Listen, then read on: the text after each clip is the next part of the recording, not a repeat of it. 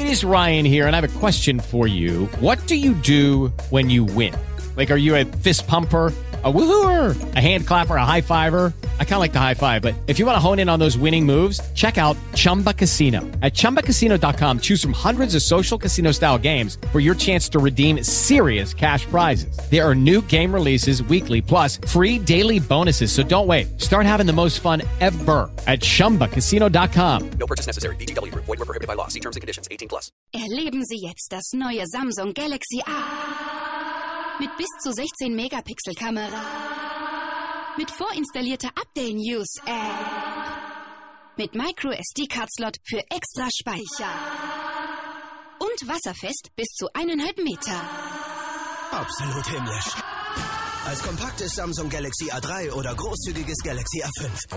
Jetzt im Handel und auf Samsung Punkt D E. Echt Galaxy? Echt anders. Welcome to Blog Talk Radio in high fidelity.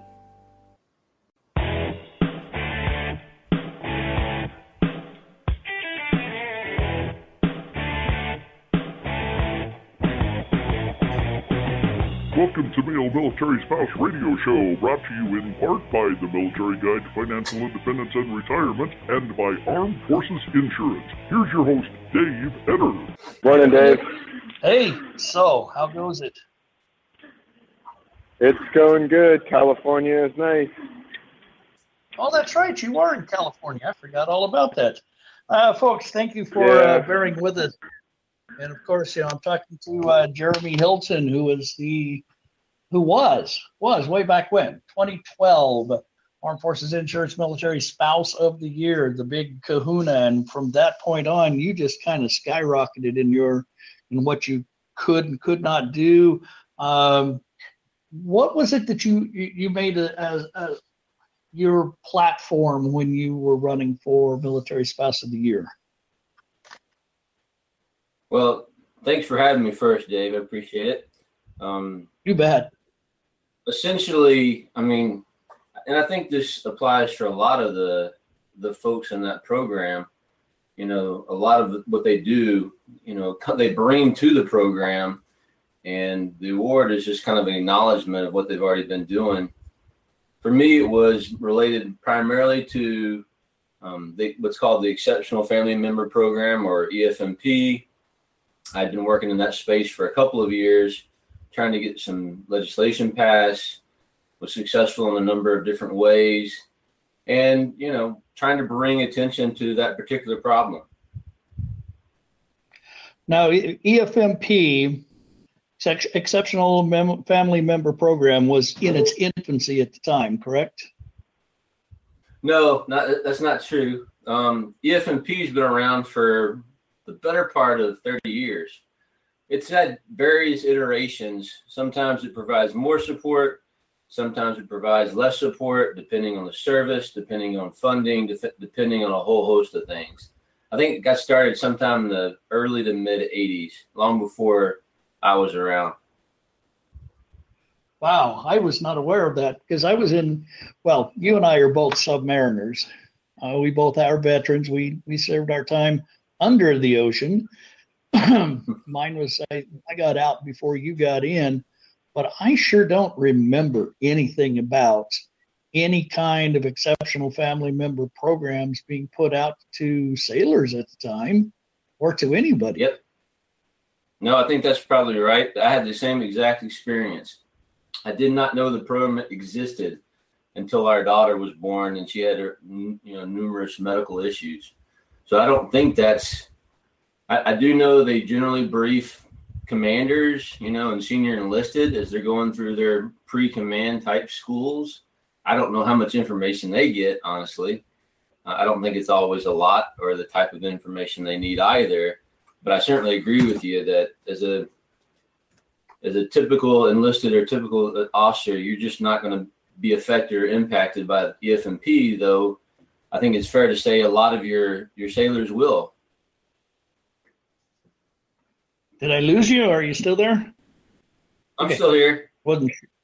Yeah, I wasn't sure. I, I, I, my, I'm trying to, like I said, I'm do, I'm working this on my phone now because I had some uh, problems. I, I I threw up a, a, a thing on the um, the internet into the other blog or the other uh, um, uh, radio show that I do, the Spouse Spouts, and because mm-hmm. I'm in Germany right now, uh, there was a, a a picture that shows sausages being grilled in a in a a metal pan, uh, a metal skillet, and it says German internet is the worst. I heard that's, and then I heard the worst. So someone that's a true statement. uh, internet, as far as the internet is is concerned in Germany, it, the connection is the worst. Yeah, and it was a picture of sausages cooking in a frying pan. Very good. It's it's a good it's a cute one, I'll tell you. Um. I'm trying to get my computer back up because if I can do that, it'll be so much easier, so much better. I'm doing this from my phone, which means I am trying to settle with three bars. When are you guys going to rotate not, back to the state? Not till twenty eighteen. Ugh, wow. Yeah. It's going to be a bit. I got somebody that looks yeah. like they're on hold waiting for us right now. Let's bring him in. Uh, area code eight oh eight. Who have I got on the, the show with us? This is Jay. Jay? Hey, Jay. Jay. Jay is. How's it going? Jay is in. Jay, how? Yeah, I'm in Hawaii right now. My sister's getting married. Oh, wow, that's right. How you doing, buddy? Oh, what is it, five a.m.? six a.m.? It's five. Yeah, it's five a.m. That's dedication. Well, Jay's been my co-host. I, I'm on my, uh, and I'm on vacation, if you will. Hey,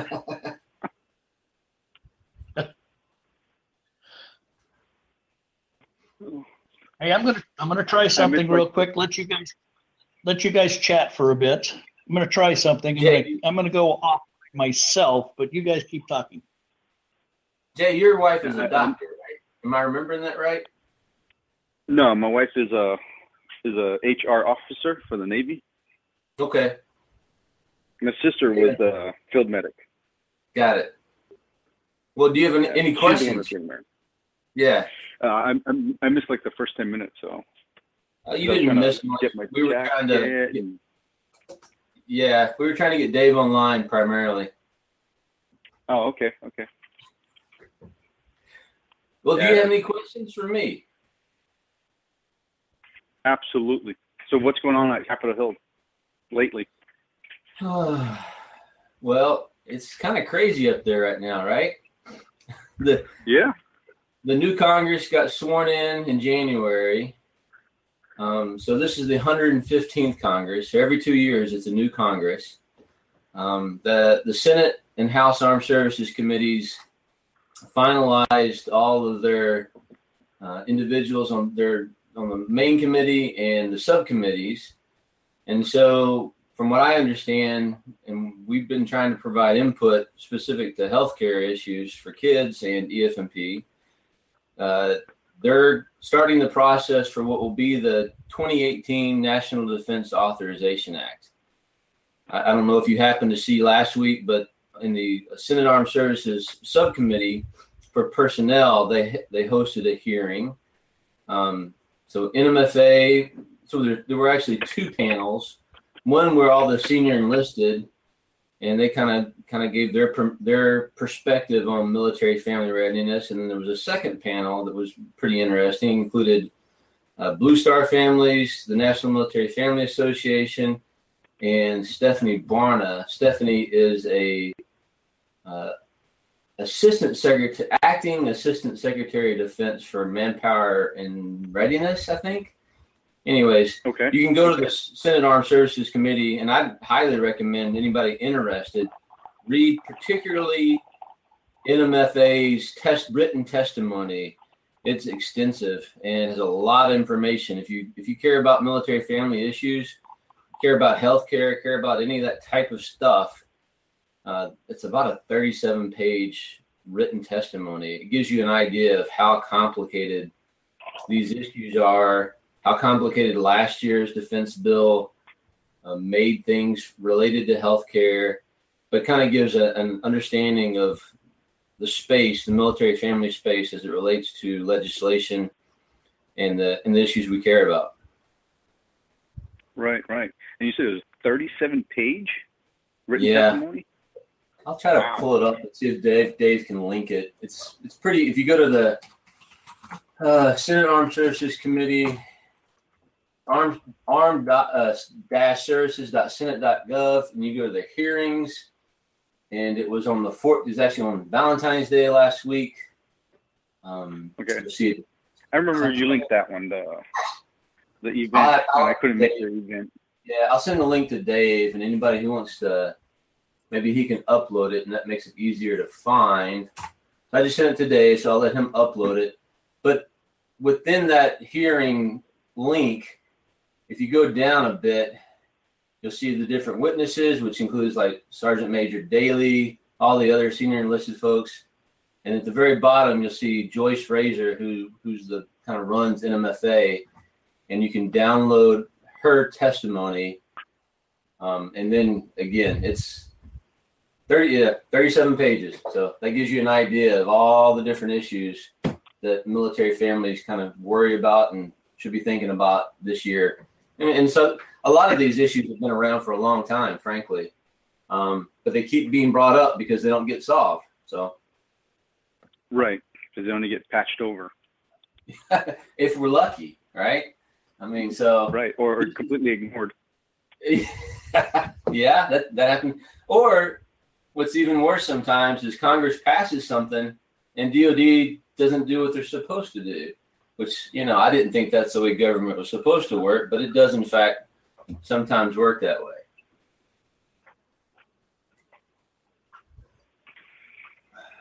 That's crazy, isn't it?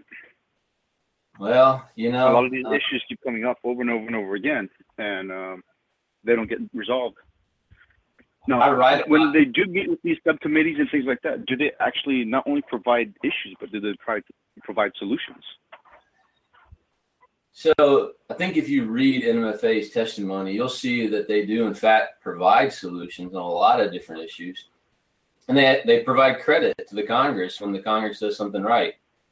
For example, one of the things Congress passed in last year, last year's defense bill related to medically necessary foods, which is an issue we've been pushing for a while, and they actually finally passed it. Now, it takes time for the Defense Health Agency to take that passed bill and turn it into a regulation or a policy memo so that it's actually covered. But, you know, there are, there are solutions out there. To be honest with you, though, generally speaking, the things that get solved or when people nibble around the edges, and there are small things with um, relatively small, you know, costs involved. Um, some of the things that, that really need to get fixed cost money and or require changes to legislation or just harder to accomplish. And so they generally, what what both Congress and D O D like to do is they like to study it more. And they're notorious for, Congress is notorious for passing, you know, dictating to, say, G A O, the General Accountability Office, we want you to study this. And it's usually they've already studied it, frankly. In fact, there was a study in last year's Congress that we advocated for. But, you know, I, I just always wonder what will happen um, when those results come out. And it was a G A O study specifically related to the Exceptional Family Member Program. And we'll see what happens. And the, the last one was at uh, on Valentine's Day. Yep. Did you happen to find it? Did you give me luck? But, yeah, unfortunately for me, since I'm actually, well, we're stationed in Guam, everything that happens on, on your end happens sure. like two o'clock, three o'clock in the morning for me. Well, I'm asleep. I so even you. This one right now, so like today's uh, Blog Talk Radio, this show right here, although it's five o'clock in the morning Hawaii time, it'll actually be one o'clock in the morning Guam time. So I wouldn't have made it unless I was in Hawaii. Oh, I, I absolutely hear you. Um, and that's a problem, but I just put up the link to today's event on Dave's uh, page for the three people who are interested in going. We may have a small crowd today. Anyway, so it's up now. The nice thing about that is they, they've gotten better in the House and the Senate about videotaping everything. And so you can actually watch the hearing after the fact. And that's, I think, pretty valuable for a lot of military members and their families who, as you well know, are on the other side of the world. Right. I mean, especially for those that are uh, overseas and they kind of really uh, have their voices heard, if you will. No, absolutely. And I, I think you're exactly right. Um, so that's why, you know, I think what Dave does and what um, some of the other types of things that we do, trying to get the word out far enough in advance so that people can react appropriately and plan, um, just like you did today. I, I know that's just not always possible for a lot of folks. Right. Well, five o'clock in the morning is a whole lot better than one o'clock in, in the morning. You know, uh, I can handle five. I can't really handle one because I know. I totally, that's normally when the kids get up anyway. Well, I, I wake up, do the one, and, and do two hours, and try to go back to sleep, right. And then wake up by like four thirty. It's, it's not going to happen. No, I hear you. How long? How much longer are you guys in Guam? Uh, we got two more years in Guam. Um, we're here in Hawaii because my sister's getting married, and uh, we leave here in a couple more days. Uh, about oh, actually another week. Because so today's Friday, Guam? I keep forgetting. Jay, what is Guam like? I've heard that's a great duty assignment, except for the island chief. Um, well, me being from Hawaii, it feels like home. It's tropical island, uh, tons of great sure. beaches, uh, a lot of uh, similar foods. Uh, right. Things like that. Uh, as for the the job wise and the military side, it's different each one. You, you know what I mean? So it's it depends on what you do and who you get and who's your commanding officer, because it's just like sure. any place else. So gotcha. um, there, there's there is uh, Naval Base Guam on the south end of the island, and then there's uh, Anderson Air Force Base, which is on the north end of the island, and in between right. there's a couple of uh, Army detachments, a couple of Marine detachments. Uh, there's Joint Region Marianas that oversees everything else, but uh, that and that's a Navy command. But its X O, if you will, is the general for the Air Force Base. Gotcha. Are you working while you're out there? Uh, I'm working on a couple of projects that are, uh, you know, woodworking. That's about it. No, um, I'm not gainfully employed. No, I got a couple of uh, projects that I'm actually working on. Working on. Um, Sure. To combat some uh, some things, but I have to do a little bit more research and see if I can actually start it up over there. I am also the first vice president for the spouse club that's there, so we're in the midst cool. of doing our next big event, and my phone keeps blowing up, and I'm on vacation, so I just turned it off. Well, well, good luck with yeah. that. I'm back, guys, sort of. Awesome. You sound better than the only you reason did. I'm. Well, I, I, I'm hoping, I'm crossing my fingers. Uh, it's it's it is the German internet that's messing with me, and it's got my computer in a tizzy. So I'm having to do this from my phone. Uh, I understand. I, I, I got a question hey. for you there, uh, Jeremy. Sure. Now, this this past uh, Valentine's Day, did they solve anything? Did, did they cover anything uh, that affects our special needs families? Uh, there was just one brief second by Senator Tillis where he kind of mentioned it almost in passing, but no, it really wasn't brought up.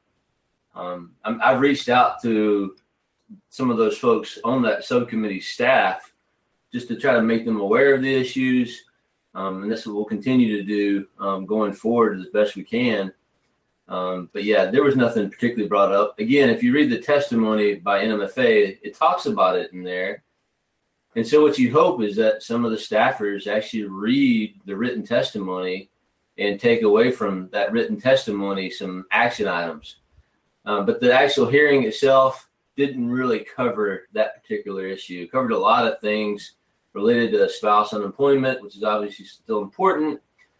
But, uh, uh, you know, the, the hearing lasted maybe an hour. You just can't fit thirty-seven pages of testimony and appropriate questions into one hour. It's impossible. And this is something we've always right. dealt with. Um, and I'll be honest with you, it's a lot of the times it's the professional staffers on the House and Senate Armed Services Committee who do the who actually do the hard work of taking input um, from other staffers as well as from testimony like this, particularly that that thirty-seven pages as an example, and turning it into something legislative that means something. Right. But the hearing themselves aren't really that helpful. They'll still have to take what's said there and then turn it over to Congress, and then Congress has to vote on it and pass it, make a law, and then pass that in order for it to, to make a change, right? Pretty much. And so what will happen is the House and Senate Armed Services Committees will create their own versions of the Defense Authorization Act, probably between about now, really. They've been working on it already, and they'll probably roll those out sometime late May. And all through this, they'll be having hearings to get more input. Um, they'll roll out their versions in May, roughly speaking, maybe vote on them in June through as late as September. And then they'll have a conference committee to try to resolve any differences between the two versions of the bill. They'll pass the final bill, and then it'll go to the uh, to the president for signature. But that doesn't usually happen until, I mean, the last couple of years, it hasn't happened almost until the end of the year. In fact, a couple of times it went over the past the end of the year. Into the next fiscal well, that's year. Normal. That, that's pretty much normal. It's been the normal for the last couple of years. It's not historically normal, but it's definitely been the normal probably the last five or six years, something like that. Now, is if it if is that because people are actually paying more attention to what's being said, or is it because it's it's nobody really wants to pay it, nobody wants to deal with it? You know, I'm sure it's different for different people. I think generally, so like last year the problem was primarily a lot to do with the election. And so everything got pushed off until after the election. Um, right, right. The previous year, it's related to things like the government shutdown or sequestration. Um, it's, you know, Congress doesn't always do much until they're absolutely forced to do so. And so some things like this get pushed to the last possible second. And sometimes that's the yeah. only way compromise gets any, they don't ever compromise unless they absolutely have to, and so they wait until the last possible second.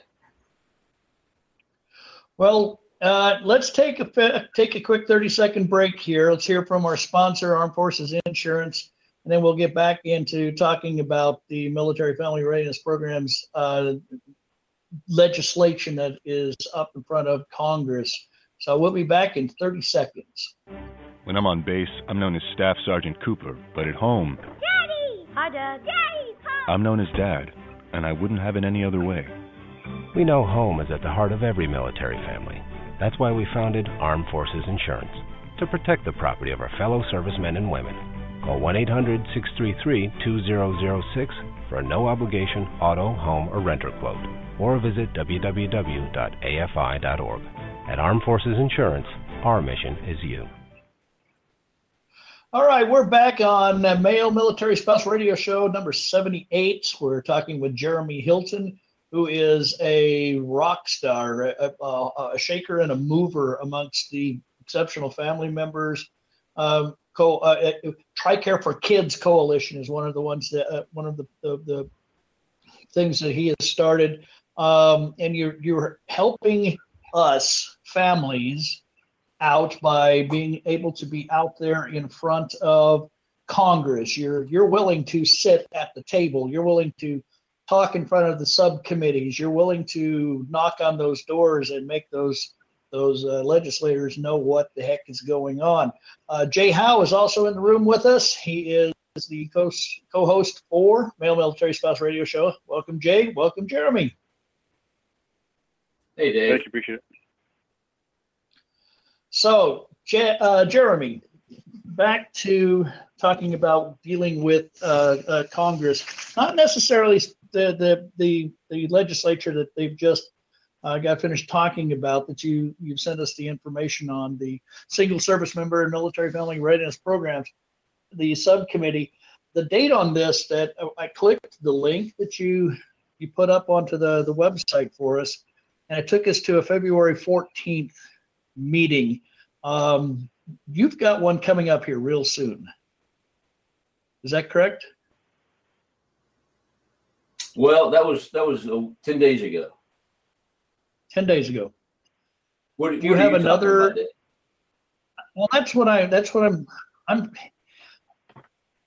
Between I, you, me, me and you, between you, me, and the rest of our listeners, there's a lot of us that, when it comes to what happens in Congress, short of listening to the election cycle and getting involved in with the, the, the politics and everything that the media throws out to us, most of the time our minds, our eyes just glaze over when it comes to what does the Senate and what the House does.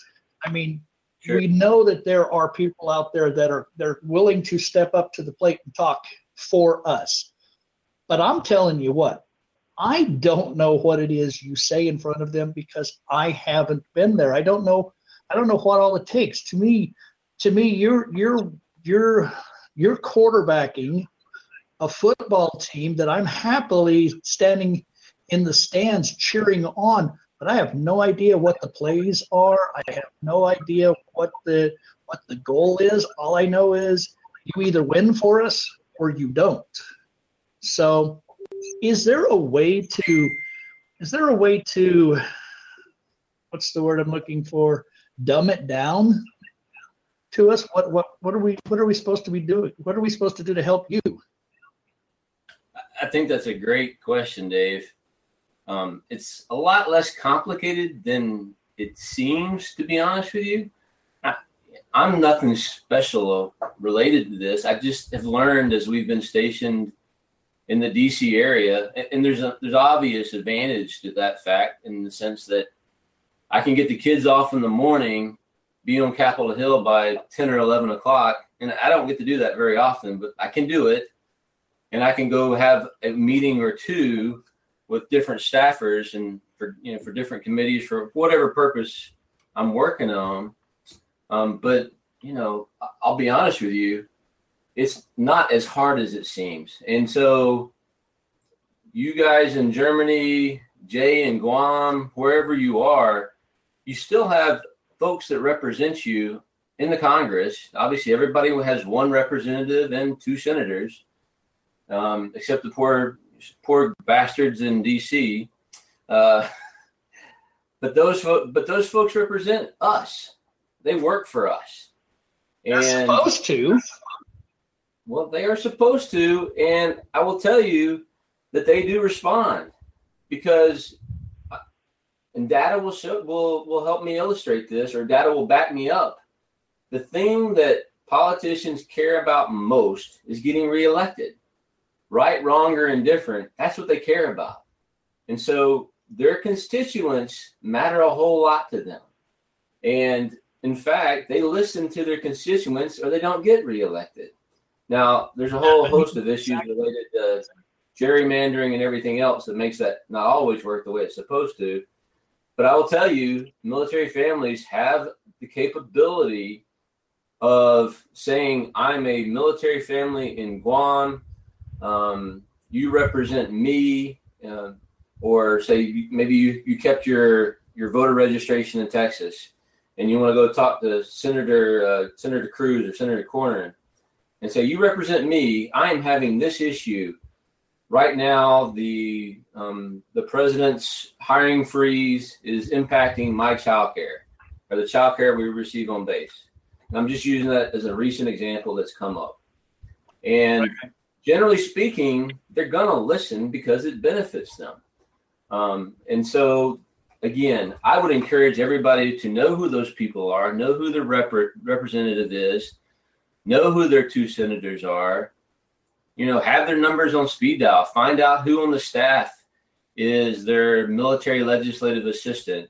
Some of the staffs have legislative fellows, which are generally, you know, one of the services like an Army, Air Force, Navy, uh, Marine, who is on the staff for a one-year fellowship, who's lived this life with us.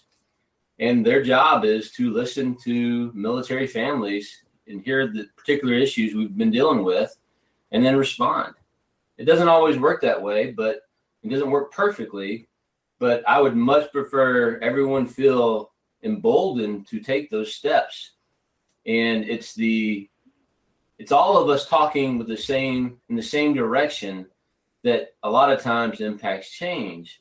And, and a good example, I think, is related to what happened in twenty thirteen with the Budget Control Act, when they the uh, it was a bipartisan.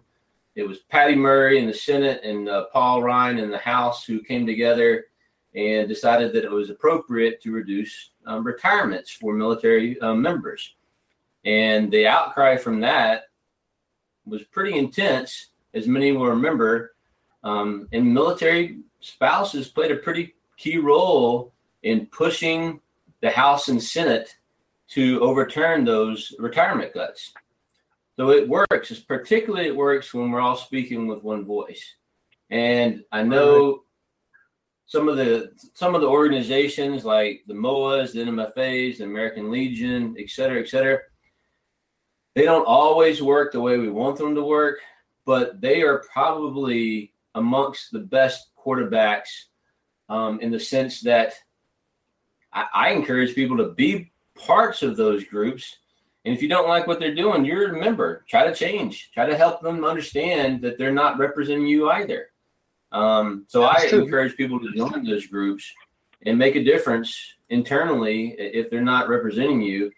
But those are the other folks. I'm I'm one guy who who does what he can who, who does what he can to represent a particular part of the military families, kind of the E F M P or the special needs folks. Um, but on those bigger issues like pay and benefits, largely, some of those other groups like M O A or N M F A or A U S A or you name them, they they have a much bigger seat at the table than I do or any of us do individually because, you know, M O A represents something like four hundred thousand people. So good, bad, or indifferent, that's kind of the way it is. That is true. That is true. But if you if you were if you're doing E F M P and you're doing for family members, you know it, it affects all families. I, I even if you have nobody that's an exceptional family member in your household, if you are a military family, you still have to go through E F M P screening before you get a chance to go overseas. And sure. no, that's- what you guys do there in making Congress hammer this out to make sense is going to eliminate problems that we experience here. And I'll give you a for instance, a very personal it for instance, because this happened to me. I'm an old guy, okay? So naturally, my health has matured, if you will. And as such, I have, and I'm overweight. I am very much overweight. I'm a very large guy. So the, the, the possibilities of me having um, constructive, po- uh, uh, uh, what, uh, C- uh, needing a C PAP machine was very good. Um, and I, I have a C PAP. I also mm-hmm. am old that they monitor my blood pressure and they give me blood pressure medicine and I, they monitor my cholesterol and they give me cholesterol medicines. I've gone through a complete heart study. There is a lot of studies that have gone, gone on for me because of my age. Well, it just so happens that those are E M P flags. They're triggers. And they make the Exceptional Family Member Program kick in the well, quote unquote, high speed, and thus damn near kept my wife from coming here to Germany. Sure. Because I'm old. Now, is this right or is this wrong? I don't think it was right in the slightest bit. I'm a family member. Why should that impact my wife's career? And it just pissed me the hell off. Who the fuck do they think they are to do that? And they, but they did, they did. And the reason they were giving, and it's valid, especially if you truly do have E F M P considerations within your family, can you get the correct care where you are going? Do they have the facilities to do so? But if that's the case, then E F M P should be triggered on every permanent change of station, not just overseas, because you could be going to one of those one of those installations that's out in the middle of nowhere, or to get to the closest P C M that has any form of knowledge on asthma, any form of knowledge on uh, um, on hemophilia, on whatever that whatever your kids have a problem with, and you have to take time off to go do. If it's lot more than one hundred fifty miles away, by God, E F M P should be able to say, hey, look, you might have problems with this. Don't send them out there into the middle of bumfuck Egypt. Send them to somewhere close enough that they can have their family taken care of. Well, but they Dave, let me just try to. Maybe well, they do now. I'll, I'll, yeah, so maybe they haven't in the past. You know, different services treat things differently. One of the things that D O D was told to do about six years ago was to standardize E F M P across the services, and I write about that. If you want to connect with me on LinkedIn, um, I'm easy to find. You can read about the different reforms that have taken place. Um, they're supposed to have some standardization, and but what a lot of folks don't understand is how broad E F M P really is. And so for all the things that you just mentioned, individuals are in fact supposed to be signing up for E F M P. And part of the part of the issue really has nothing to do with they don't. I mean, they do care about you, Dave, but they don't care about you at the same time. Exactly. It becomes a mo- it, it's a money issue. I mean, it's a huge money issue. So, and this if happens, they were smart, this they were smart. If they were this, smart, this they would have gotten smart. If they, if they, if the, the military was smart, they would say, okay, look, great. We know ninety, uh, you're ninety days out, or you're one hundred twenty days out from uh, from your P C S. You better start your E F M P paperwork. Instead, on out processing, E F M P is the last thing done, and it's the oh. one that usually needs the most time to set up. And I can't speak to what happened, but it's not supposed to work that way. You're not even supposed to get orders cut until you get E F M P screened. Um, so at least in the Air Force, you typically, and there's issues with this too. So we've recent, we're going to be PCSing that this summer. Um, and we had, before we can get orders cut, we had to get an assignment that has to get loaded. And then we have to go through the E F M P screening process before we can get the orders cut. I know different services do it slightly different ways, but Um, we're still six months out, and we've already been screened through E F M P. So okay. I think because I know what I'm doing, I know the, the lead time that's required, et cetera, et cetera. But I know that doesn't happen all the time, um, and that's both that's a that's a personnel issue as well as, frankly, a family issue. Because if you know that you're being seen by a specialist, you know, fairly regularly, you probably should be E F M P, and you should have already signed up for E F M P.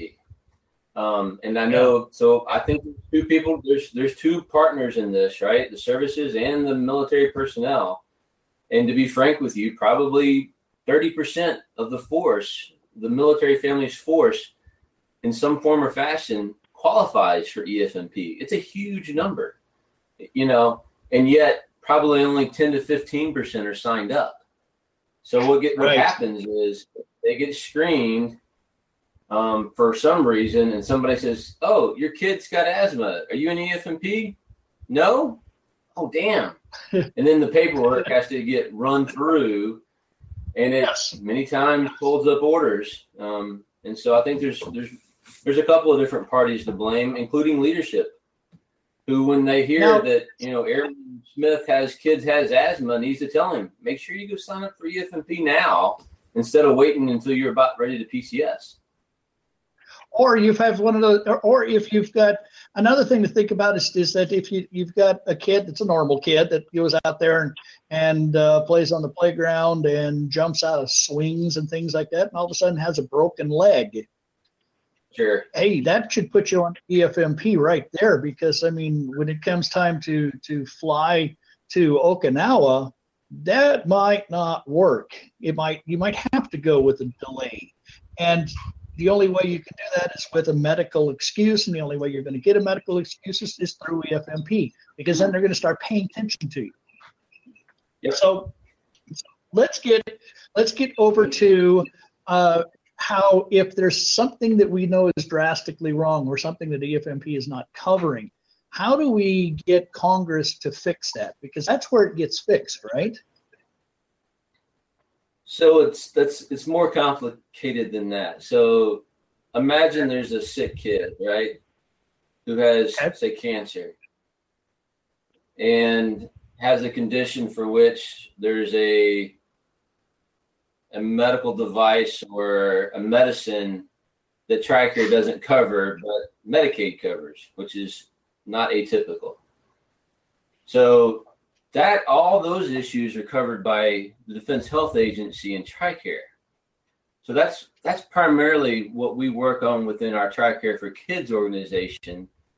And I can give you lots of different examples, but that's, so there's something this child needs this, let's say, covered by Medicaid, but not covered by TRICARE, and that's it's too complicated to really, unless you really want to get into why. So yes, that's where we go to Congress and say, um, for X, Y, and Z reason, it's inappropriate that um, this isn't covered by TRICARE. And here, and a good example relate a good example is say A B A, which is Applied Behavioral Analysis, which is Um, for treatment of kids who have autism. And we've been in a multi-year discussion, if you will, with both the Congress and D H A, the Defense Health Agency, attempting to make sure that's covered. It is covered now, um, but I'll just tell you, it's a constant battle because of the way in which it's being administered right now. And we have to constantly work both with the Defense Health Agency and the Congress to make sure that the kids are getting the appropriate care they need. Now, that that's totally different than E F M P, which is both which deals primarily with assignment relocations and family support. So we talked about assignment relocation and PCSing. Family support and case management looks a lot different on the non-medical side of the house compared to what we're talking about on the medical side of the house. Um, and so those are, I just want to make sure it's clear. We, we kind of, we exist, our families in the E F M P world exist in under kind of two hats, the E F M P side and the TRICARE side. And I'll be honest with you, those two sides don't always get along. They don't always talk. And so sometimes we, we have to cajole them to do that. Um, a lot of that's still ongoing. Um, there's a lot still in play that needs to be worked on, and that's what we do. Somebody's at the door. Must be. Oh, it's Susan. Can I say hello? Hi, Susan. Good morning. I'm Jeremy Hilton, and I had to call in because he is my other Jer Bear. Good morning, Susan. Good morning, Jeremy. My other Jeremy. What's going on? Well, I love what you're talking about. I just wanted to hear you, so I'm going to listen to you. Roger that. Sorry for interrupting, but I'm learning from my, my dear friend, and I always like to learn from you. What are the questions you have, Dave? Well, uh, the other some more questions I want to do is I want to talk about advocacy. You brought up in in a in a forum that we we are both in uh, about advocacy, and I started getting a little riled up about advocacy. But I'm getting close to a point where I have to make a quick, I have to make a break for our sponsors. So sure. I'm going to go ahead and do that now. Take a minute and a half, and then we'll be right back, and we'll talk about advocacy. Sound like a plan to you? Yep. All right. We'll be back. Minute and a half.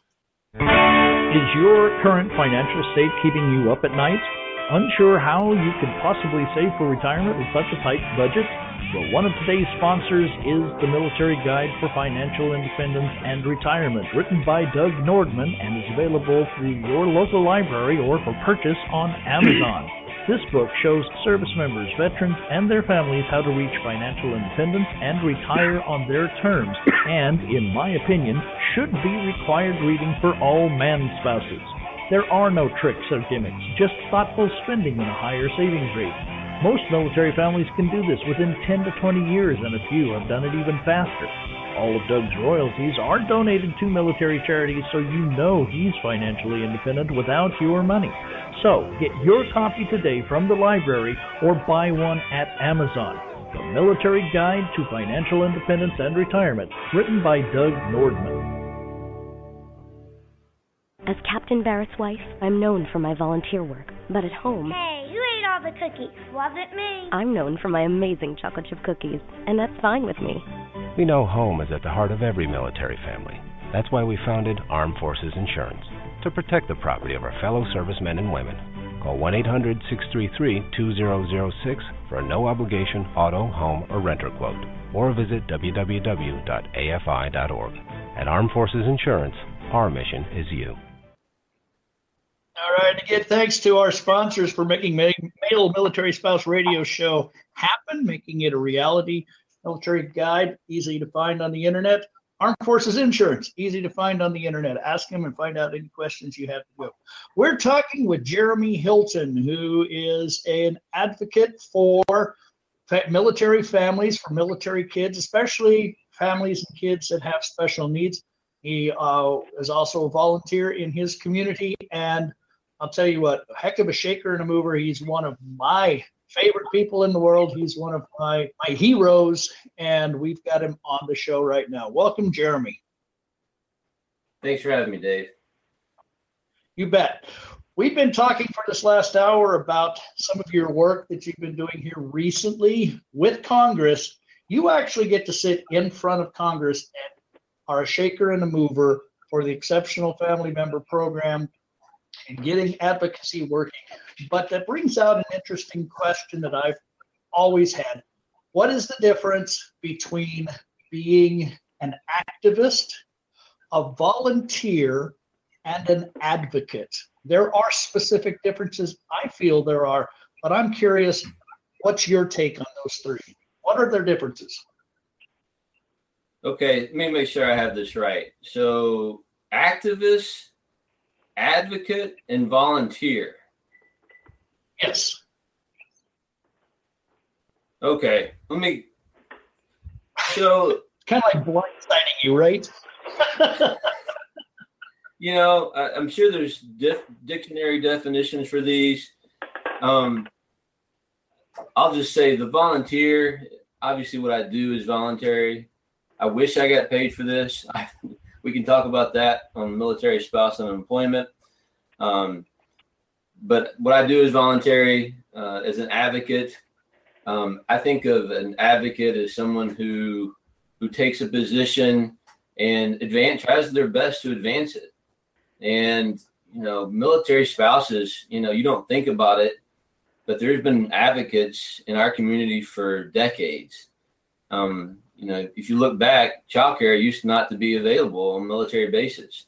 Well, right. Mostly military wives, to their credit, We're, we're the ones who made that happen twenty or thirty or however many years ago it was, and they advocated through the system. Um, volunteer, it, it can mean whatever you want it to mean. I, I don't know exactly. I mean, but activist, I think that can mean, you know, it's generally speaking, uh, an advocate as well, but it kind of has a different tone to it. An activist might be somebody who Um, is a little bit more strident in some in some sense, um, but it, it depends on the person, frankly. I mean, you can be all three of these at once. You can just be an activist. You can just protest, as an example, um, and that, you know, I'll be honest, I think that has a place as well. Um, but an advocate, generally speaking, is someone who tries to find a way to get a seat at the table and who represents people and tries to find a way to change stuff within the system, I'd say, versus an activist who, generally speaking, I think of as someone who change, tries to change the system from outside it.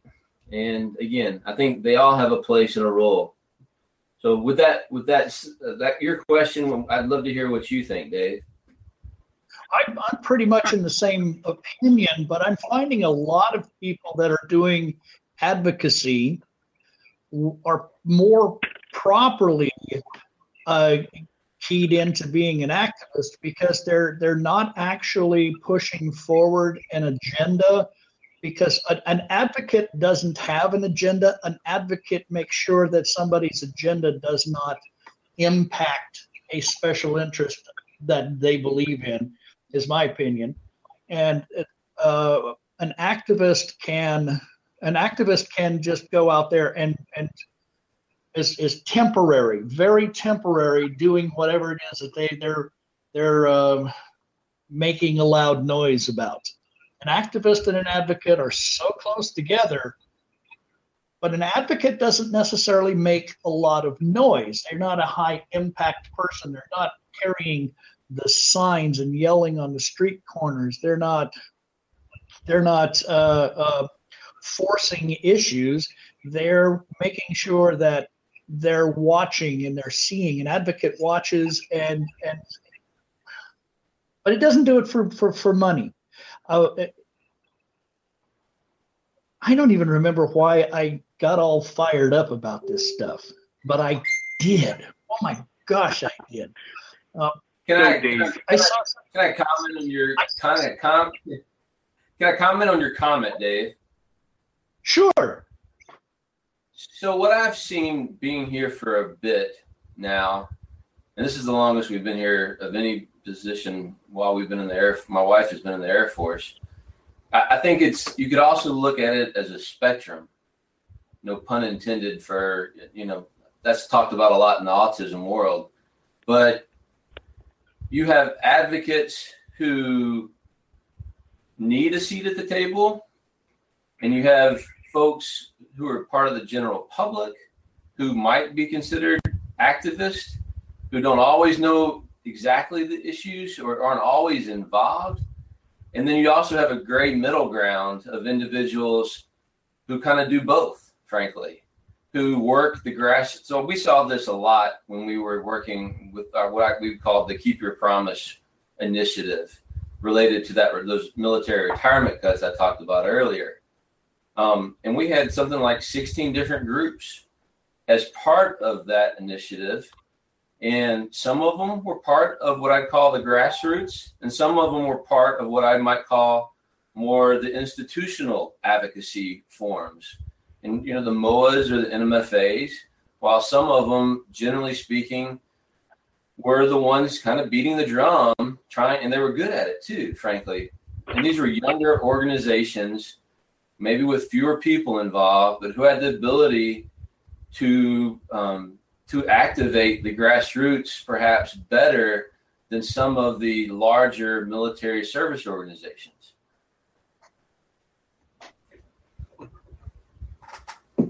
So, volunteer, go ahead, Jay. Activist, and advocate, yes? Yep. From my my standpoint, the volunteer may or may not be involved with the groups that they're volunteering for, because they might not have any connections to them beyond just volunteering. Sure. The activists are the people who execute a lot of the activities. They go out there, they do beat the drum, but not necessarily for a specific purpose. They're the guys who go out there and get all the people together to protest. They they help and push that side of the issue along, but they don't necessarily have a seat at the table. They just do. Whereas the advocates, everything they do is about the cause. Everything they do is about their group, their uh, cause, their agenda. They're always pushing for that. They're always standing up for, for what they believe in. So that's my definition of the three. And I look at it also as they, the advocate, the advocate is like, like you're an advocate for, uh, you're an advocate for us. You're in a position where you yeah, can yeah. actually get in front of the people. Whereas, you know, I, I'm stuck in Germany. I can't do much of anything except stand back and watch. Um, when with this show, with this show, I am able to be an activist, if you will. But that's that's the nature of a radio show. You, uh, I have the ability to both be the devil and the, the the solution. I can I can I can be nice to you. I can be mean to you. You're at my mercy uh, as as the show host. So that makes that would put me qualified as an advocate. So I will bring. I'm sorry, as an activist. I will bring on advocates, and then the volunteer would be somebody who sits back and pushes the buttons for me. In a sense, like, yes, but then you're also um, an advocate as well, because well, what I you am. do, you advocate for the male military spouse. Absolutely, yeah. I'm talking about Dave. And so, yeah, you, you're not only an activist, you're also an advocate, just from that angle. Yes. So I, I have fun with it, and and but the, the point is, you can be can you be an advocate and get paid for it? Sure. Yes. You just got to find the right organization. To, or do you have to worry about what the organization's um, bottom line is, what the ad, what the the, the the the organization's mission statement is, and don't cross that. Well, I mean, that doesn't mean they're not advocates, paid advocates. So, for example, if you work for M O A A, they have Lobbyist. probably I think the, lar- yeah, the largest group of lobbyists um, that that advocate for for military families, both officer and enlisted.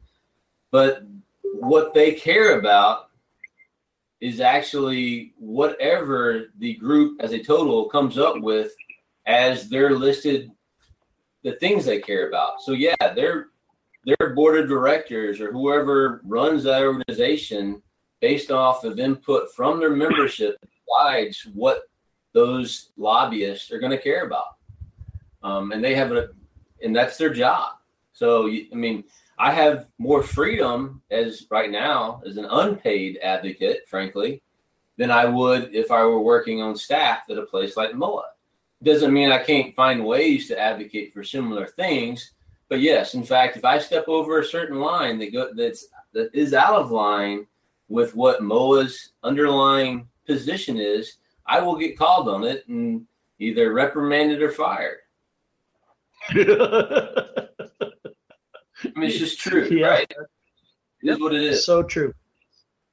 Even even volunteers can end up being turned around and said, told that they, you know. We really appreciate all the help you have given us, but we're good now, and you can go home and relax. And they're firing absolutely. you. Yep, absolutely.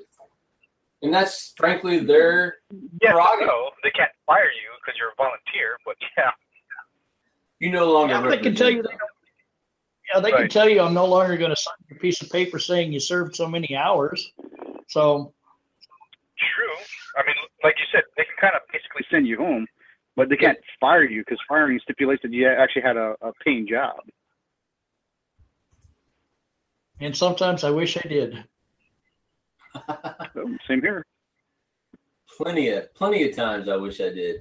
I want to. There's been many a days, Dave, where I thought just need to go get my reactor license and go back and play around with nuke stuff, right? That would this be awesome. What do you?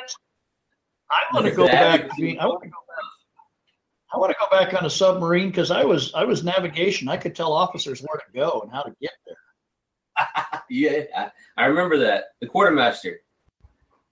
Yes, sir. That was me. I yeah, was Q M C. Yeah, that was one of the things you never screwed with the, the quartermaster. Just don't do it. Nope. It would ruin your day. That's right. And we always knew where the closest ground was, too. We knew where the co- closest land was. Nobody nobody ever realized that the closest land was like basically a half mile away. They, they all go sure. scratch their head going, what do you mean? We're in the middle of the ocean. I said, yeah, but the closest land is half a mile away. Straight down. Want to go visit?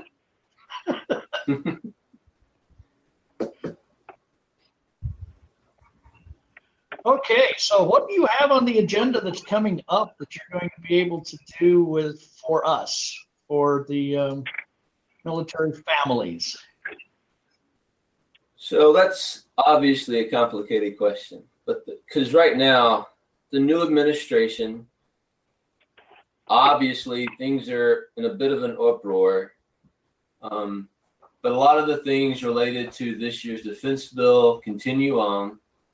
Um, within that framework, I'd still encourage military families, military spouses specifically, to take the time to reach out to their elected representatives and whatever is on their agenda, whatever is on their individual agenda, feel free to write that elected representative and tell them what they think. I, I don't care what it's about. Um, whatever's important to them. You bring if out you a very to, interesting. Go ahead. Bring Dave. out a very interesting question and, and, and an observation that uh, this is this is a time in history where I'm just I'm I am so excited. I'm all a Twitter, if you will, not not relaying and relying on Twitter itself as a as a viable social media. I think Twitter Twitter's annoying, but and not a nod to our current uh, president. But with that in mind, here we are with a Congress that is having to fight a non-political commander-in-chief, somebody who is business-oriented, not political oriented, and thus they're having to are, instead are they are they still struggling with the possibility that they have to rewrite how they do things to a non-political stance and having to get away from political politics as usual? No, and especially you, especially so. advocates and, and lobbyists, you're you're you're going to be pushing through to your usual partisan people, because, I mean, it's going to be a Republican or a Democrat that's going to be sitting in the seat that you want to try and convince what you need them to know. And so you're having to deal with the politics and the the, the way discussions are done and the way uh, the, the protocol that's involved and and how you... You know, it has to be done a certain way because otherwise it just gets rejected outright. But they're having to relook and re-know, redefine how they put things together so that when they submit it up to, to the executive, the executive branch is now, you know, something that they're not familiar with. Yeah, I think that I think it remains to be seen how that's all going to play out. I don't think things fundamentally within the legislator, legislative branch have changed as much as we might think, um, primarily because, it, well, at least for military family issues, a lot of the things that were in the last Congress still exist. This bill, which is the primary bill that most things that relate to military families, National Defense Authorization Act, is still going through the same committees it went through last year. Um, I anticipate that all happening fairly similarly. Um, and at the end of the year, that we'll still have a bill and the president most likely will sign that. The differences are going to be related to um, what do Senate Democrats in particular do to, I won't say... how do they react to this this um, current situation, which I don't think we know. But this particular bill is, I think, on its fifty-second or fifty-third year of yeah. passage. So it's not like they've never not passed this bill in fifty-two or fifty-three years. So I, I anticipate it passing like normal. And the fact that yeah. the House, the Senate, and the presidency are all of the same party, I think makes that more likely to happen than last year. I think you may have something there, uh, but I'm I'm not. I just kind of wonder whether or not the, the, the considering the current president, President Trump, as a Republican, I think that just happens to be the horse he decided to ride into the office on. I think he's far from anything. Well, and I, I think I think most of the people, I think his cabinet, I think most of the people around him, um, and I the, the question you have might, in fact, relate to other issues. I don't think that's going to happen on defense-related issues. I could be wrong, but that's my opinion.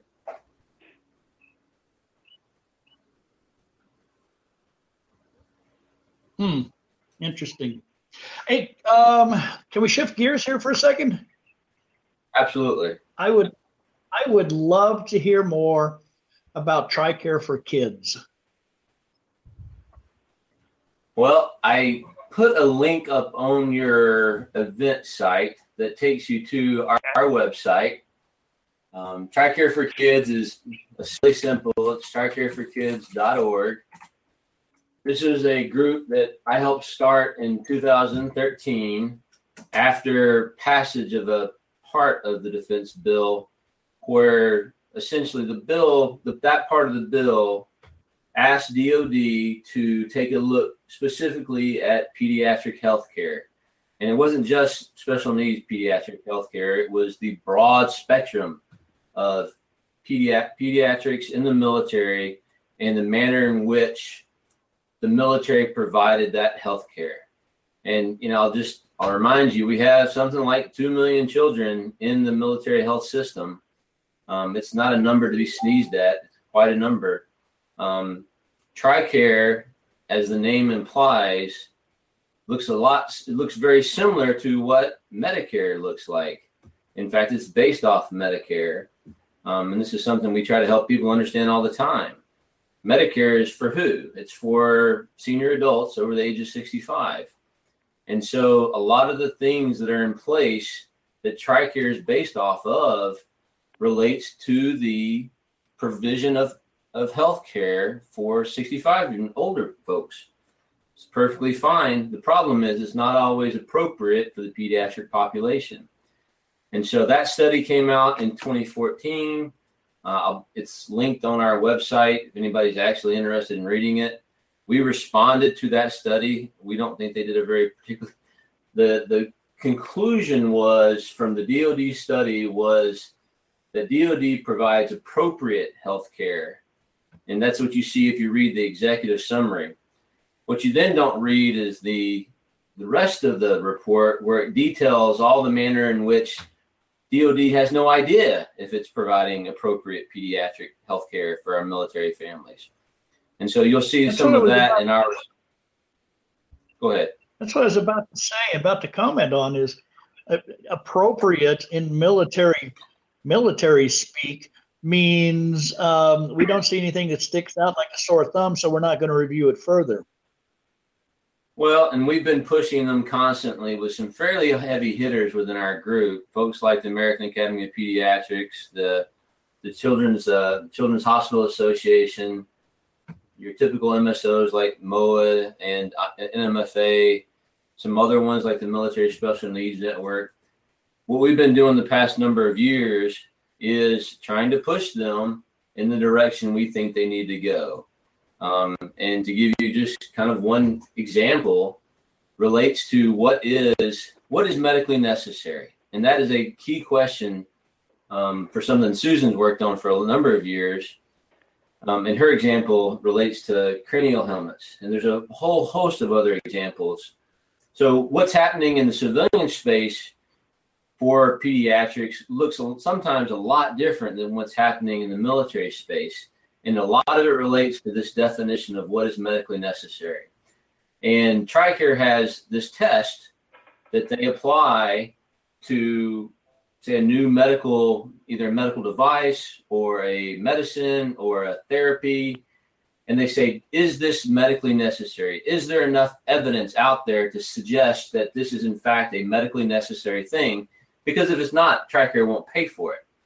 Um, and so the problem with that, and folks like the American Academy of Pediatrics, who are really the experts on this issue, have again and again pointed out that the type of evidence that you might have for a seventy-year-old for a whole host of reasons, including ethical concerns, you're never going to have that type of evidence for the pediatric population.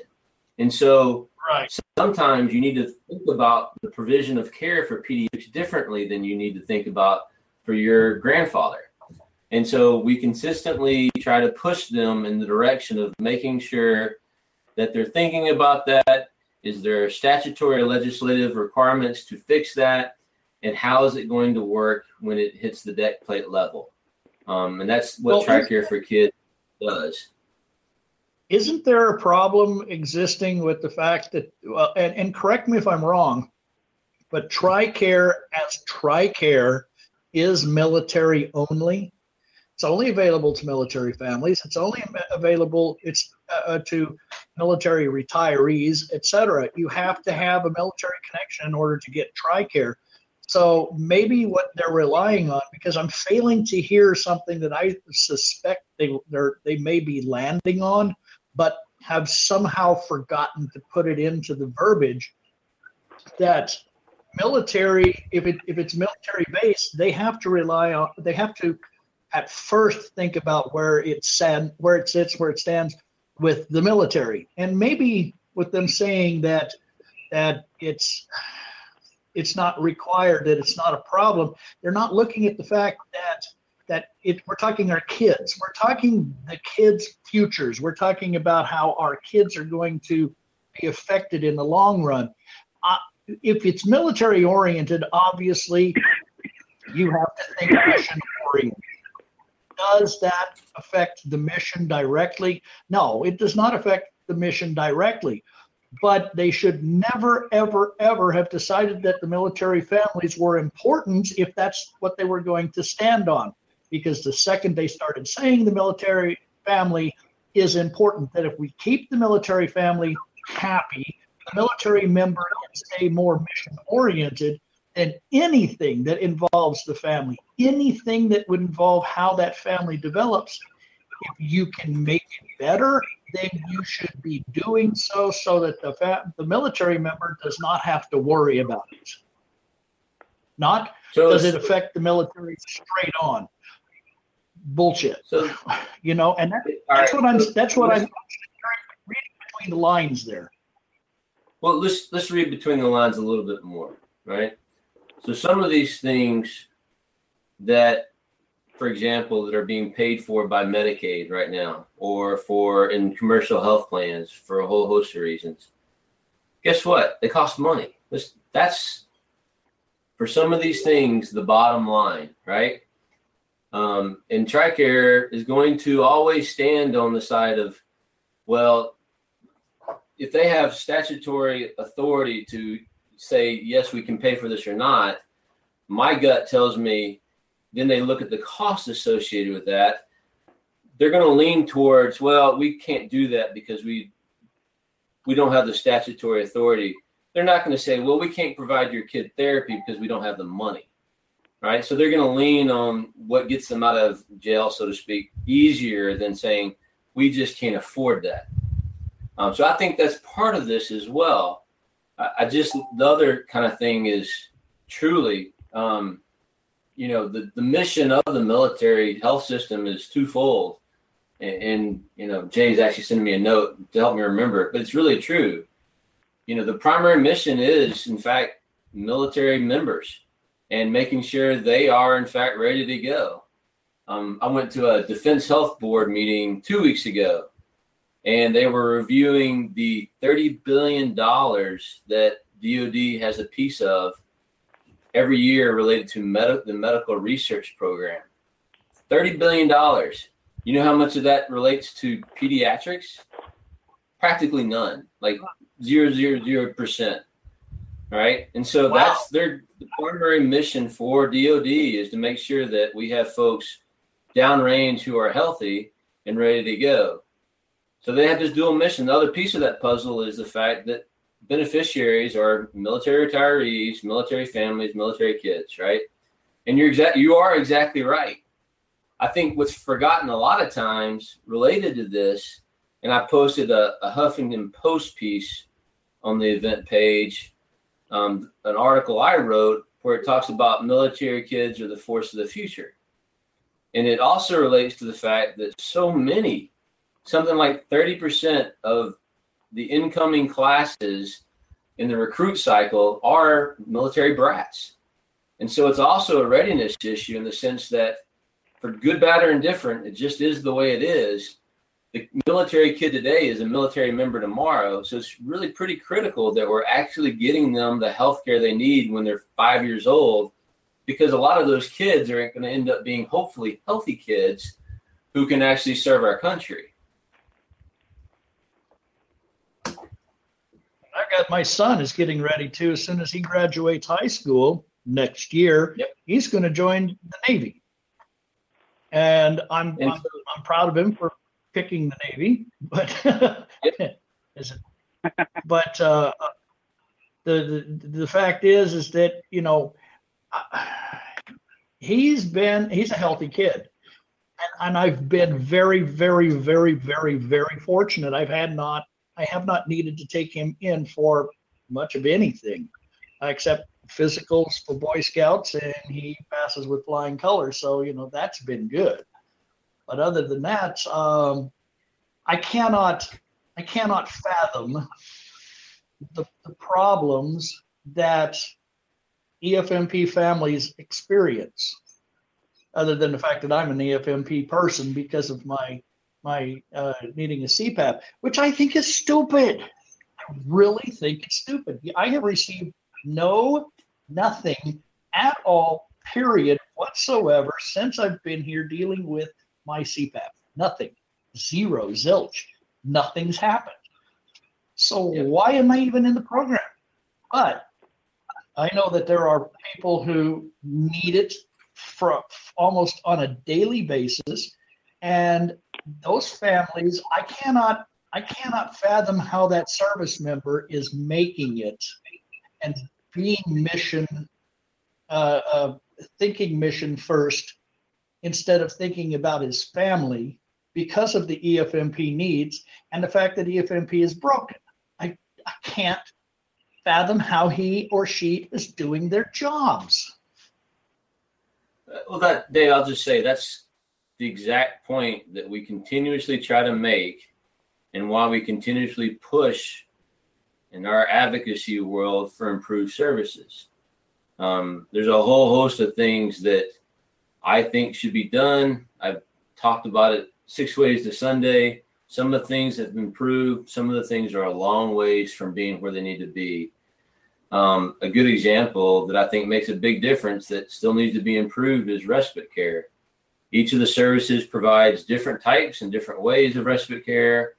Um, but a lot of that looks differently for, mili- for military families than it does in the civilian world, where they have access to state resources that our military families don't, um, primarily because they're military families. Um, I can talk more about that if you like, but we've been working from from day one to try to improve services for these families for the exact reason that you cite, so that the service member can do his job um, and make sure that these families are taken care of. Respite care is a great example. Um, there's other examples related to things like when we P C S, in the sense that case management ought to be in place before and after the individuals are PCSing, so that it's a warm handoff. You know, I think, just to be honest with you, the Marine Corps does that right now pretty well.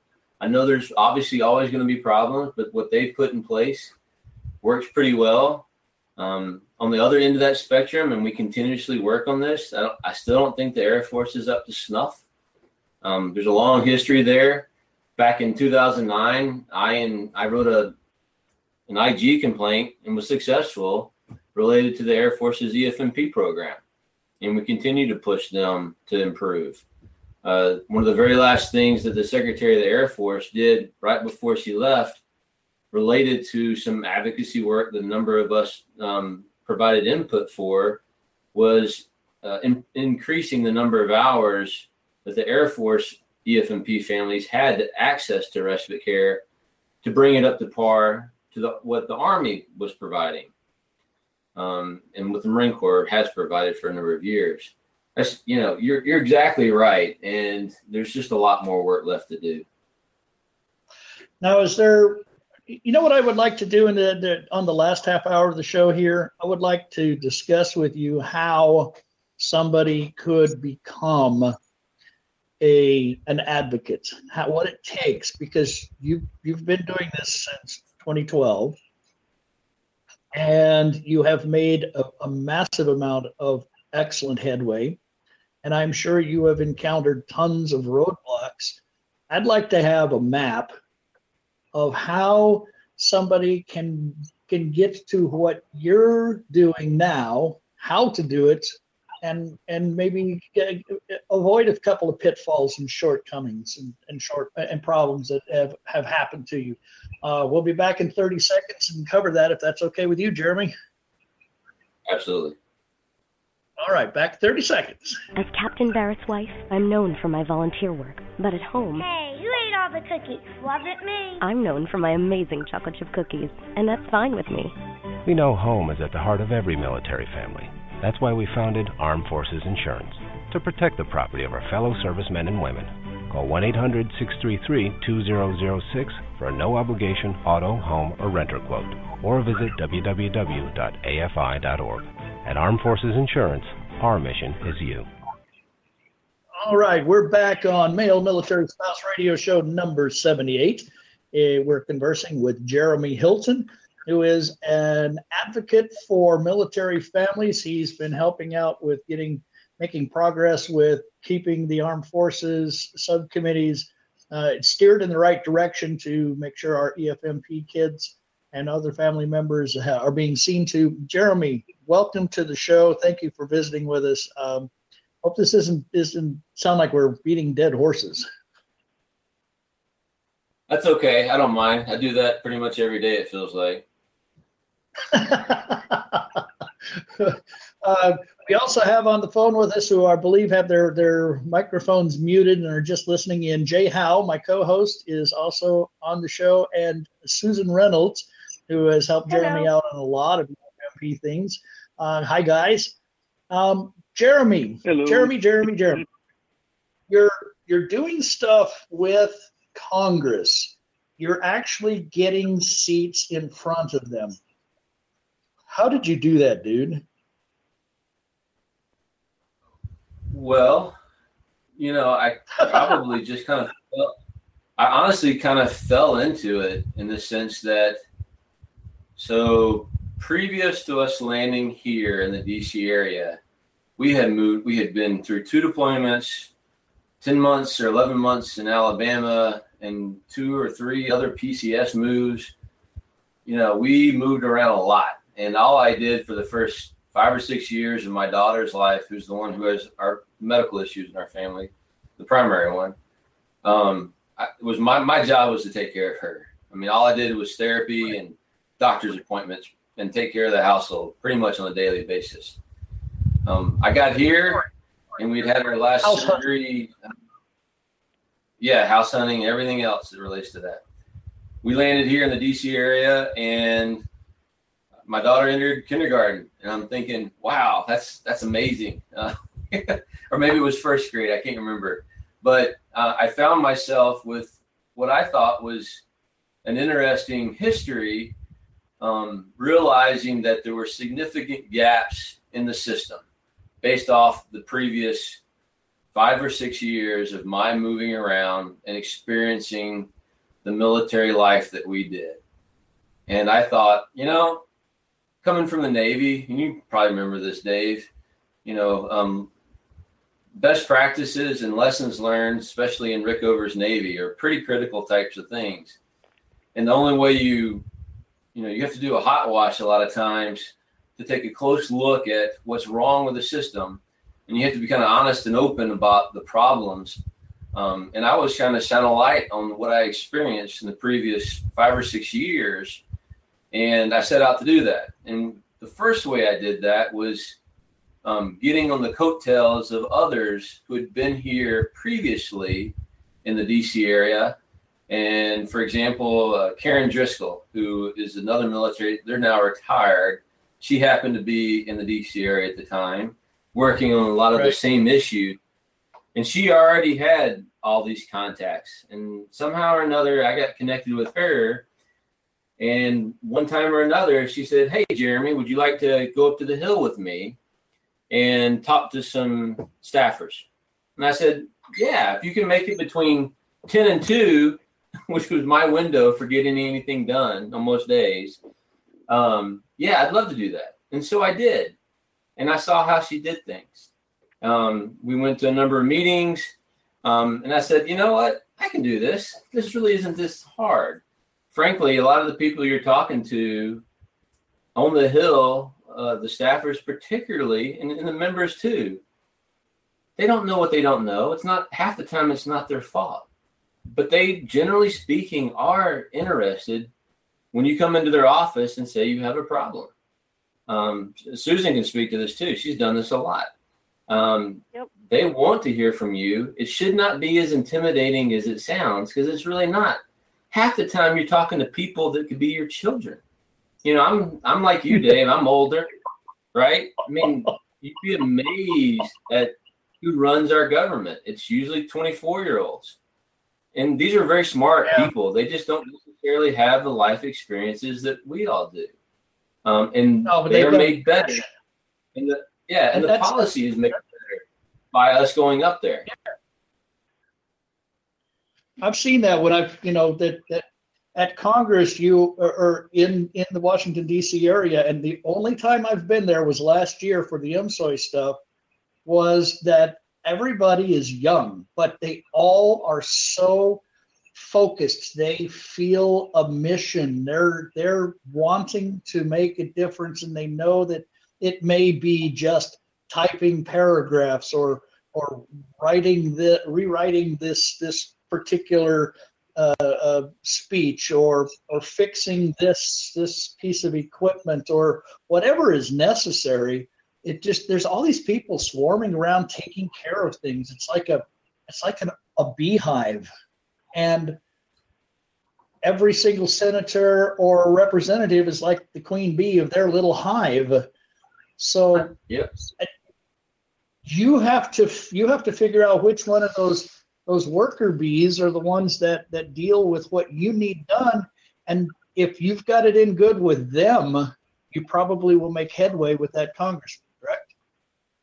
No, it's absolutely true. And in fact, I mean, you have to think about different committees. You have to think about different caucuses. For example, there is a military family congressional caucus, right? There is one of the one of the co-chairs for that is uh, Kathy McMorris Rogers. Guess what? She's also uh, her husband's retired military. They have a son who has Down syndrome. That's been one of the one of the, the types of people that you, when you have an issue like I do, you try to search them out because there's an obvious connection there.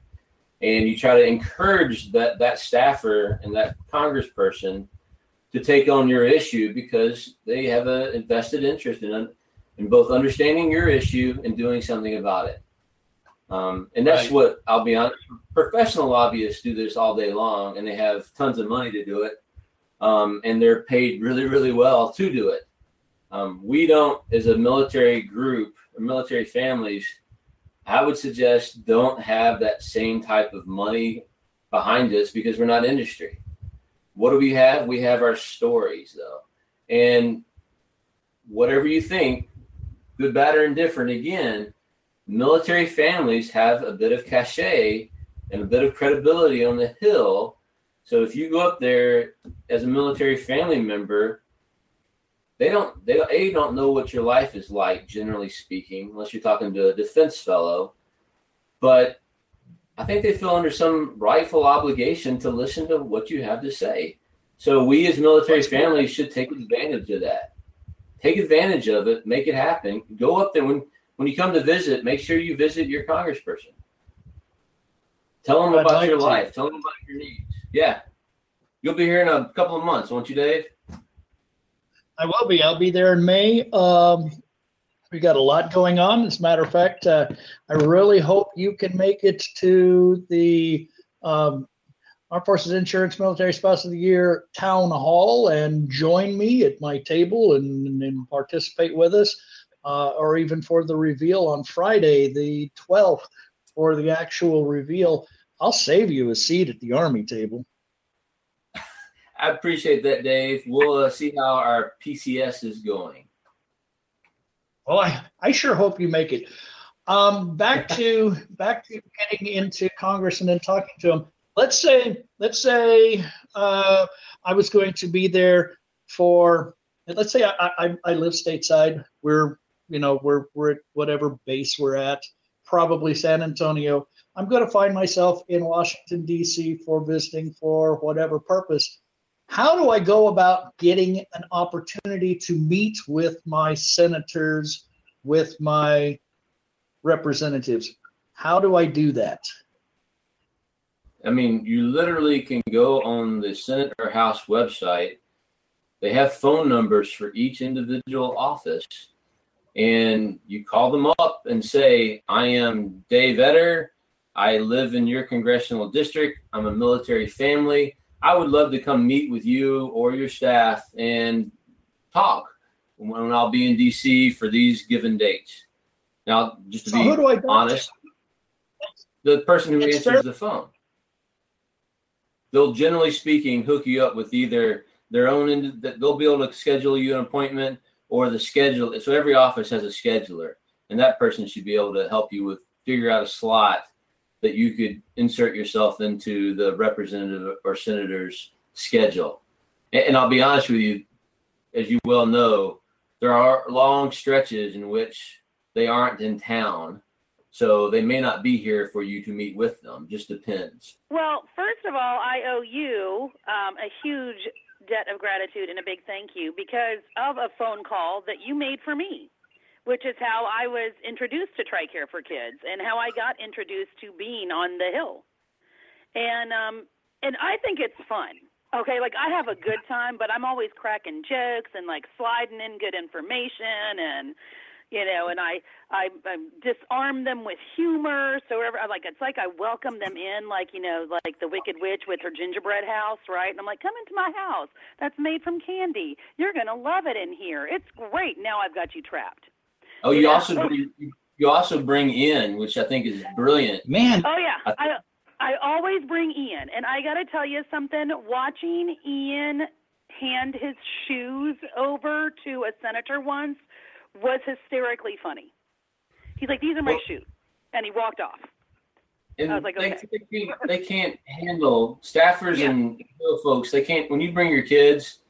They're almost obligated to talk to you, you know, oh, so yeah. that's they always totally, a good idea. They totally freak out. They totally freak out. So I bring Ian because I want them to see, like, this is, to me, it's very important as as his mother, but as the person who is advocating for my child who is young and does not have much of a voice at this point, despite how much he talks, um, I think it's important that they see who I'm advocating for, that Absolutely. they know that what I'm advocating for is not this this concept that lives down in Fayetteville and is home with his grandparents or his dad at the moment, that he is an actual person, that his yep. health care and his mental health care matter, and that we have to have access to it. And so I I like to make it as real and as raw and as vulnerable as possible.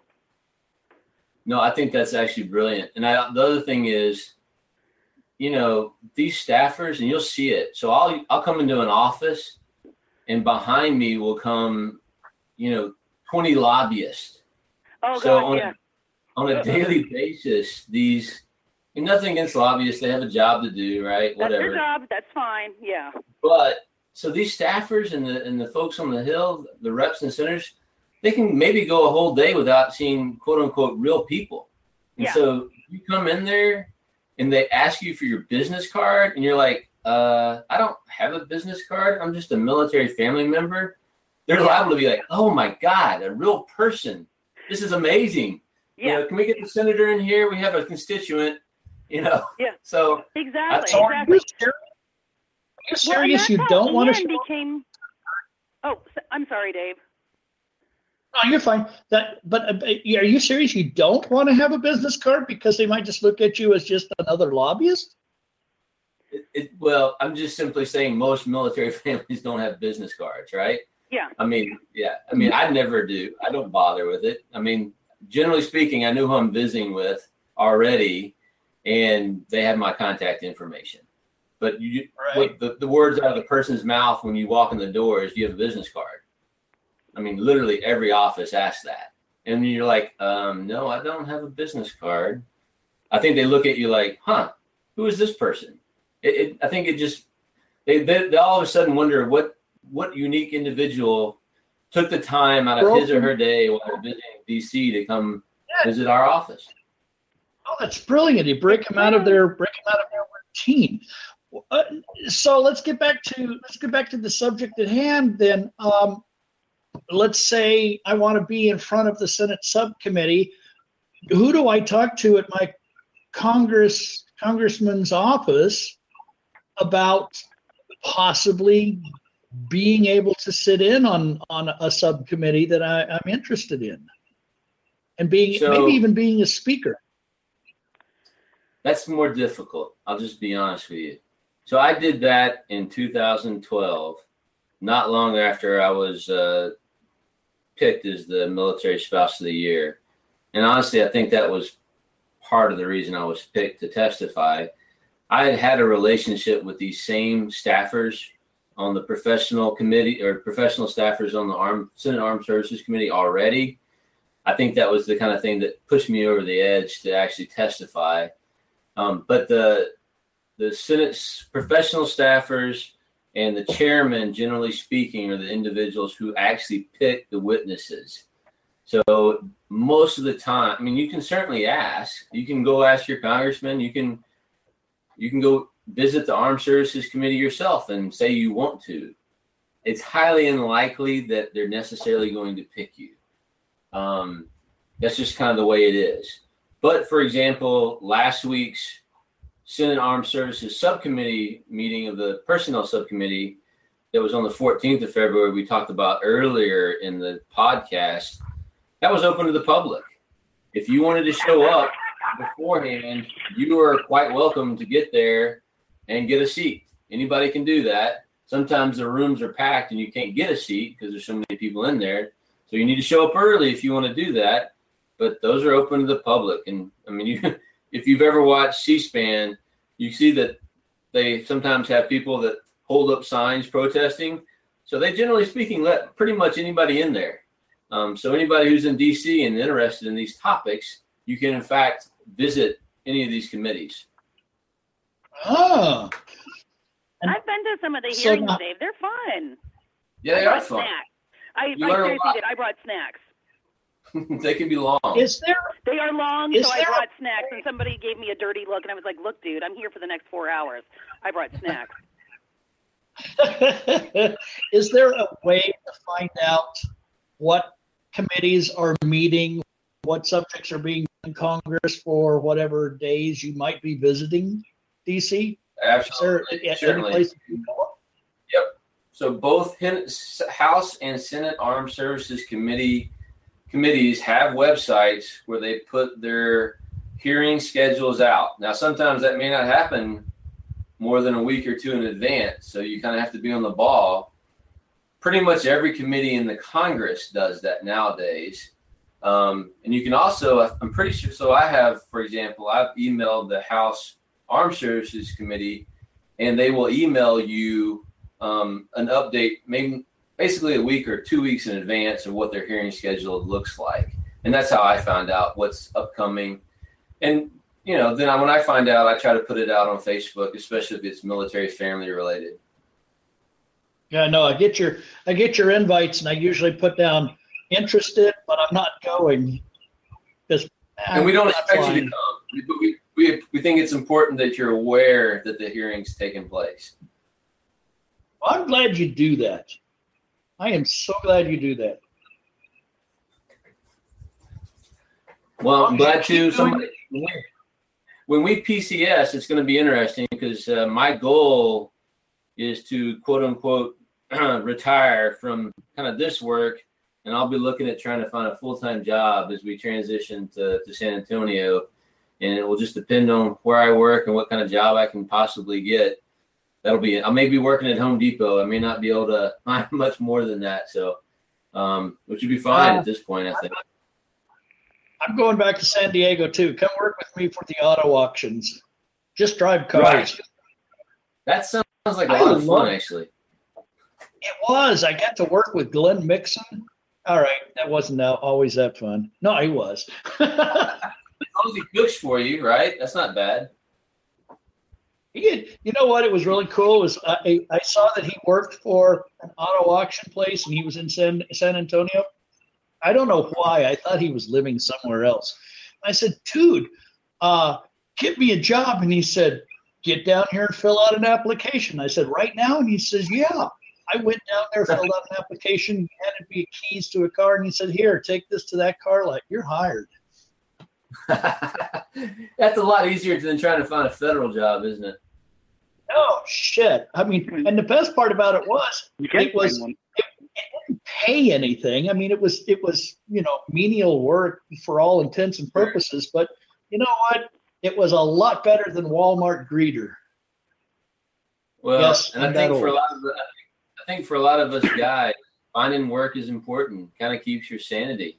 I do a lot of the quote-unquote work I do in this space because it keeps me sane. It keeps me engaged. So I always tell other guys, you know, find something you're, if you know, even if you're not working, try to find something you're passionate about um, and make a difference. Don't just sit at home and play video games all day. That'll you'll go nuttier than a fruitcake pretty fast. If well, anything, go down to a job anyway. Right now, we got a hiring freeze going yeah. on, so you're not going to get a federal job. Well, and that gives you a good chance to make a difference in other ways, right? Who want? Nobody wants a federal job. Nobody really wants a federal job. You're working for the damn government. If the government completely fails, you're automatically out of job. Why do you want to work for something that, that could fall apart next week? Man, I tell you what, there's. I've seen, I, I feel, I hear you. At the same time, I've seen how bad it can be, and I think, God, surely I can make it. I, I know I'm just being optimistic, but you think surely somebody can help turn that around. I think I think working yeah. in the federal, good, good people working in the federal government is very important. I also have to remember to remind people that the military is not the federal government.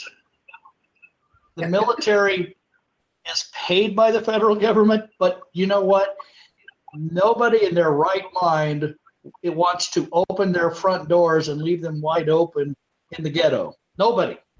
Absolutely nobody wants to do that. You will buy a new door if you need one. So why will they not pay the military so that we have a good, strong front door? It isn't going to happen. Military will not lose that kind of money where our soldiers, our wives find themselves without a job. That is not going to happen. But you will find that the little business, or I'm sorry, not business, the little federal job that's down the street in Bakersfield, California, that supplies people to work for that county are not going to be able to send their welfare people to your ticket stand on your carnival, because that's the ordinance that they have to do, that the county provides this, that these people won't have a job to come in and sit down in front of your ticket box and then tell you, no, I am not going to work faster than what you tell me to because I works at my own pace.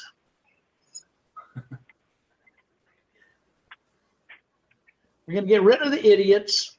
We have to find a way to get rid of the idiots and make them find regular jobs at McDonald's, flipping burgers for fifteen dollars an hour. Better than federal job. I'm not going to, I'm not, right. I'm, what's your, is there a question in there right. somewhere? no, no, there's no question in there anywhere. Um, Jeremy. I, I, I am really, really, really, really, really looking forward to meeting you in May in person. Shake your hand, have a beer with you, um, maybe uh, shake, make, make some, uh, make some uh, changes to things, just a little bit of shaking and moving. Uh, I'm really looking forward to this. We got about five minutes left in the show. Uh, for five and five and a half minutes left in the show. Is there anything that you would like to talk about that I haven't asked you about? So the, the only thing that comes to mind, and I know it's a, it's a boogaboo for a lot of people, um, there are other ways to provide input as a military family member that not a lot of folks know about. And I'm not, okay. I'm not going to suggest that they are the most effective or efficient ways possible, but this is one of the things you probably get invited to fairly regularly.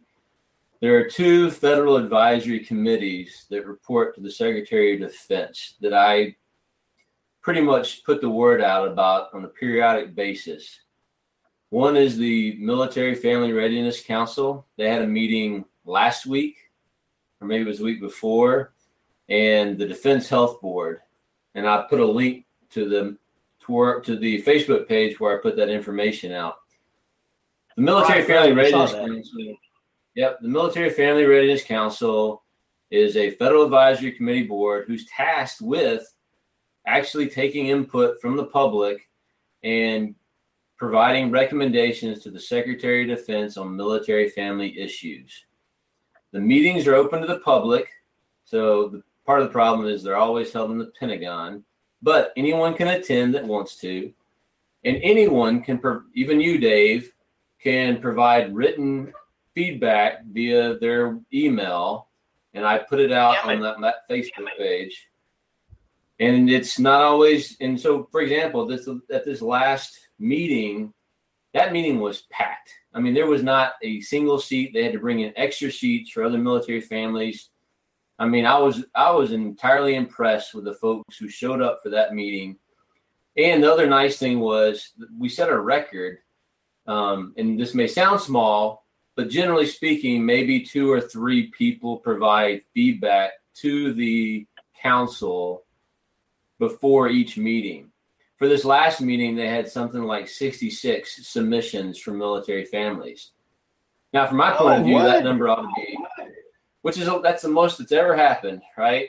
Um, and a lot of it yeah. relates to the fact that the council meeting was, in fact, on special needs. So it was an issue that I was able to to reach out to the grassroots because we have a lot of issues going on currently, and I think a lot of those. A lot of those submissions, which I haven't seen yet, I don't know what they all say, but a lot of those submissions were in fact related to E F M P type issues. But the next committee meeting, which is going to be late April, is going to be related to education and military families. Well, there ought to be like a couple of thousand submissions, you know, to that council detailing the, the issues military families face as they try to access right. education for their kids or for themselves for that matter. The problem is nobody knows about this council. And why is that? Well, the cynical side of me says that's because D O D doesn't want you to know about it. Um, the only place they ever actually advertise is in what's called the Federal Register. Um, and nobody reads the Federal Register except geeks like me and some of my friends. Um, and, but it's there. And so what I try to do is take that Federal Register and create events on Facebook that people can share with other military families simply to make them aware that this council exists and that its purpose is to take public input from military families about the issues they're facing. A very similar uh, issue related the similar issue relates to the defense. What's that? Go ahead. I said that the, may be what caused the sixty-six inputs. I think it probably did, and that's that's a that's a win for us. But the same thing is on the Defense Health Board, for example. It's one of its issues it's currently working on is pediatric health care. They are taking input right now, and you can type into Google Defense Health Board and find their website and find the email that you need to. And I'll I'll be happy to put it on the on your Facebook page as well. You can find the email that you can send. Uh, written submission to this federal advisory board called the Defense Health Board and provide them feedback on what it's like is for you as a military family trying to get health care for your kid. And we need lots and lots and lots of people to do that. Do that, and we'll get back to it. I got to run a commercial real quick, and then we're out of time. Thanks, Dave. When I'm on base, I'm known as Staff Sergeant Cooper, but at home, Daddy! Hi, Dad. Daddy! Hi. I'm known as Dad. And I wouldn't have it any other way. We know home is at the heart of every military family, That's why we founded Armed Forces Insurance, to protect the property of our fellow servicemen and women. Call one eight hundred, six three three, two zero zero six for a no-obligation auto, home, or renter quote, or visit w w w dot a f i dot org. At Armed Forces Insurance, our mission is you.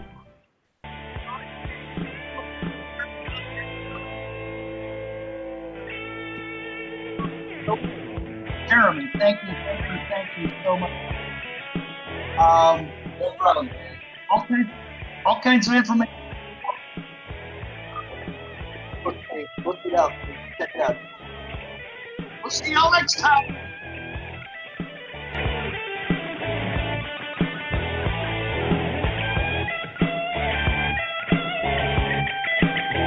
All right, see you guys later.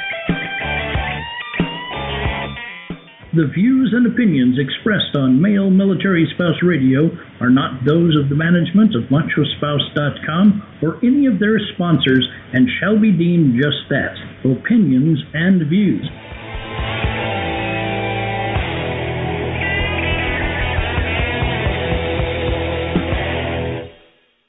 Lucky Land Casino, asking people, what's the weirdest place you've gotten lucky? Lucky? In line at the deli, I guess? Aha, in my dentist's office. More than once, actually. Do I have to say? Yes, you do. In the car, before my kids' P T A meeting. Really? Yes. Excuse me, what's the weirdest place you've gotten lucky? I never win and tell. Well, there you have it. You can get lucky anywhere, playing at lucky land slots dot com. Play for free right now. Are you feeling lucky? No purchase necessary. Void where prohibited by law. eighteen plus. Terms and conditions apply. See website for details.